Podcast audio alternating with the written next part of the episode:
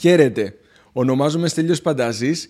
Είμαι γιατρός εξειδικευμένος στην ιατρική διατροφολογία και στις διαταραχές του μεταβολισμού και το θέμα μας σήμερα είναι οι τροφές που βοηθούν και βλάπτουν τα άτομα που έχουν διαγνωστεί με την νόσο Χασιμότο. Έχω δημοσιεύσει ήδη δύο βίντεο με θέμα την νόσο Χασιμότο και αν δεν τα έχετε παρακολουθήσει, καλό είναι αφού δείτε αυτό το βίντεο να τα δείτε επίσης γιατί κάποιες πληροφορίες θα τις βρείτε εκεί.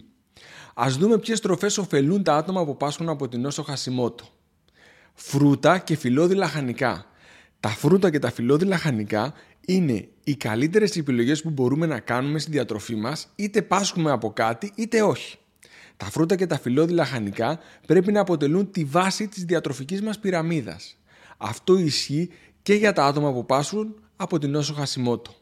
Μια πάθηση που οδηγείται από φλεγμονή στο θηροειδή, γιατί τα φρούτα και τα φυλλώδη λαχανικά περιέχουν άφθονες, αντιφλεγμονώδεις και αντιοξυδοτικές ουσίες που αντιμάχονται τις φλεγμονές στο σώμα.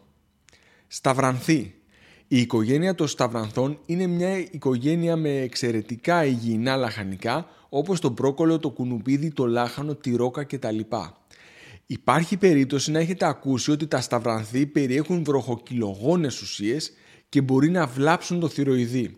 Σε παλαιότερο βίντεο έχω μιλήσει εκτεταμένα για αυτό το θέμα, αλλά για την ώρα κρατήστε ότι τα σταυρανθή μπορείτε να τα καταναλώνετε, αλλά όχι σε τεράστιες ποσότητες και όσο πιο συχνά γίνεται μαγειρεμένα. Με αυτόν τον τρόπο δεν θα υπάρχει κανένα πρόβλημα. Αμυλώδη λαχανικά. Τα αμυλώδη λαχανικά, όπως οι πατάτες, οι γλυκοπατάτες, ο αρακάς και η κολοκύθα, είναι εξαιρετικά κρίσιμα για την υγεία και καλό είναι να υπάρχουν στη διατροφή ενός ατόμου που πάσχει από την νόσο Χασιμότο. Ελαιόλαδο.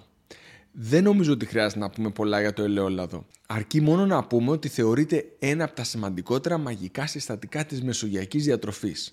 Προφανώς βοηθάει και εδώ. Δημητριακά χωρίς γλουτένη.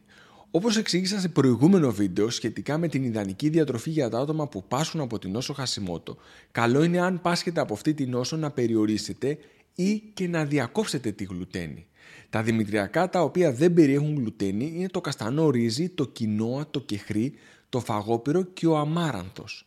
Αν και συνήθως δεν υπάρχει πρόβλημα ούτε με τη βρώμη. Ξηρή καρπή. Οι ξηροί καρποί είναι πλούσιοι σε αντιεξουσιωτικέ και αντιφλεγμονώδεις ουσίες και προσφέρουν πολλά ωφέλη για την υγεία όλων μας, αλλά πολύ περισσότερο για τα άτομα που πάσχουν από την νόσο Χασιμότο. Αν όμως υπάρχει πρόβλημα βάρους, καλό είναι να μην τρώτε ξηρούς καρπούς σε ανεξέλεγκτες ποσότητες. Αν και στα 80.000 περιστατικά που έχω παρακολουθήσει, σπάνια έχω συστήσει περιορισμό των ξηρών καρπών στα άτομα που προσπαθούν να χάσουν βάρος. Βλέπω ότι συνήθως το πρόβλημα είναι αλλού. Όσπρια. Δίπλα στα φρούτα και τα λαχανικά, το επόμενο σημαντικό συστατικό της καλύτερης διατροφής του κόσμου, της μεσογειακής, είναι τα όσπρια.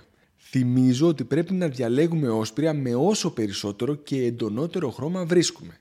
Αυτά είναι πιο πλούσια σε αντιοξυδοτικές και αντιφλεγμονώδεις ουσίες και πιθανόν και νοστιμότερα. Για παράδειγμα, μπορείτε να εισάγετε στη διατροφή σας, αν δεν το έχετε κάνει ήδη, τις μαύρες φακές και τα μαύρα φασόλια που είναι εξαιρετικά πλούσια σε ωφέλιμες ουσίες. Ψάρια. Τα ψάρια καλής ποιότητας είναι μαζί με τα όσπρια η σημαντικότερη πηγή ποιοτικής πρωτεΐνης που υπάρχει στη μεσογειακή διατροφή.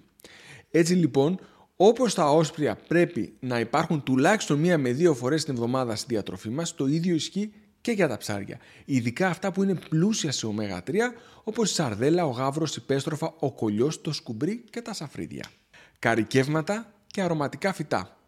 Ο κουρκουμάς, η κίτρινη σκόνη από τη ρίζα του φυτού που περιέχει την εξαιρετικά χρήσιμη ουσία που λέγεται κουρκουμίνη, δυστυχώς δεν συνηθίζεται στη διατροφή μας. Αυτό όμως δεν μας εμποδίζει να την εισάγουμε. Μπορείτε να εμπλουτίσετε σχεδόν όλα τα φαγητά κατσαρόλας με κουρκουμά και άλλα καρικεύματα και με αυτόν τον τρόπο θα γίνουν πολύ πιο θρεπτικά και πολύ πιο νόστιμα. Επίσης, αρωματικά φυτά όπως ο άνηθος, ο μαντανός και το σέλινο δεν λείπουν από την κουζίνα μας και είναι στατικά που την κάνουν πάρα πολύ θρεπτική και νόστιμη. Αφού είδαμε ποιες τροφές είναι ιδιαίτερα ωφέλιμες για τα άτομα που πάσουν από την νόσο Χασιμότο, θα αφιερώσουμε και λίγο χρόνο για να δούμε ποιες τροφές πρέπει να αποφεύγουν τα άτομα που πάσχουν από αυτή την νόσο. Επεξεργασμένες τροφές όπως είπαμε στο προηγούμενο βίντεο, είναι εξαιρετικά σημαντικό τα άτομα που έχουν διαγνωστεί με την νόσο Χασιμότο να φροντίζουν το βάρος τους να είναι φυσιολογικό. Δυστυχώς, οι επεξεργασμένες τροφές, όπως η ζάχαρη ή τα αρτοποιήματα ευρείας κατανάλωσης και τα αλλαντικά, είναι τροφές που δεν περιέχουν φυτικές ίνες και έχουν μεγάλη πυκνότητα ενέργειας, δηλαδή έχουν πάρα πολλές θερμίδες πακεταρισμένες σε μικρή ποσότητα τροφής. Αυτό εμποδίζει την απώλεια βάρους και συνήθως οδηγεί σε σημαντική αύξησή του. Οι τροφές λοιπόν που είναι πλούσιες σε ζάχαρη, λευκό αλεύρι, αλλαντικά και άλλες επεξεργασμένες τροφές πρέπει να απουσιάζουν από τη διατροφή ενός ατόμου που έχει διαγνωστεί με την νόσο Χασιμότο. Γαλακτοκομικά. Όπως είπα σε προηγούμενο βίντεο, έχει φανεί ότι τα άτομα που έχουν χασιμότο συχνά έχουν και δυσανεξία σε λακτόζη. Αυτό από μόνο του θα είναι ένας λόγος που θα πρέπει να σας προτρέψει να περιορίσετε τα γαλακτοκομικά και να διακόψετε τελείως το γάλα αν πάσχετε από την νόσο Χασιμότο.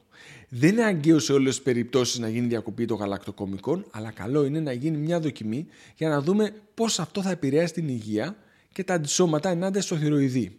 Μπορεί τα αποτελέσματα να αξίζουν τη στέρηση. Σόγια. Στην παραδοσιακή ελληνική κουζίνα απουσιάζει η σόγια. Άρα λίγοι άνθρωποι στην Ελλάδα καταναλώνουν συστηματικά σόγια. Αν και οι μελέτες δεν είναι ξεκάθαρες ακόμα, αν καταναλώνετε σόγια και πάσχετε από νόσο, νόσο χασιμότο, καλό είναι να ψάξετε να βρείτε εναλλακτικές για να τη διακόψετε. Αυτές λοιπόν είναι τροφές που επηρεάζουν θετικά ή αρνητικά την εξέλιξη της νόσου Χασιμότο και καλό είναι αν πάσχετε από αυτή να προσαρμόσετε τη διατροφή σας έτσι ώστε να εμπλουτίσετε με αυτά που βοηθάνε και να περιορίσετε ή και να διακόψετε τελείως αυτά που δημιουργούν πρόβλημα. Έχω δημοσιεύσει άλλα δύο βίντεο για την νόσο Χασιμότο και καλό είναι να αφιερώσετε λίγο χρόνο να τα δείτε αν δεν το έχετε κάνει ήδη. Αν βρήκατε το θέμα ενδιαφέρον, σας παρακαλώ να πατήσετε το κουμπί μου αρέσει, να το μοιραστείτε με άτομα που θα το βρουν ενδιαφέρον και να γραφτείτε στο κανάλι για να σας ενημερώνουμε για μελλοντικά θέματα. Επίσης μπορείτε να χρησιμοποιήσετε τα σχόλια για να ζητήσετε να παρουσιάσουμε ένα θέμα στο μέλλον. Σας ευχαριστώ πολύ.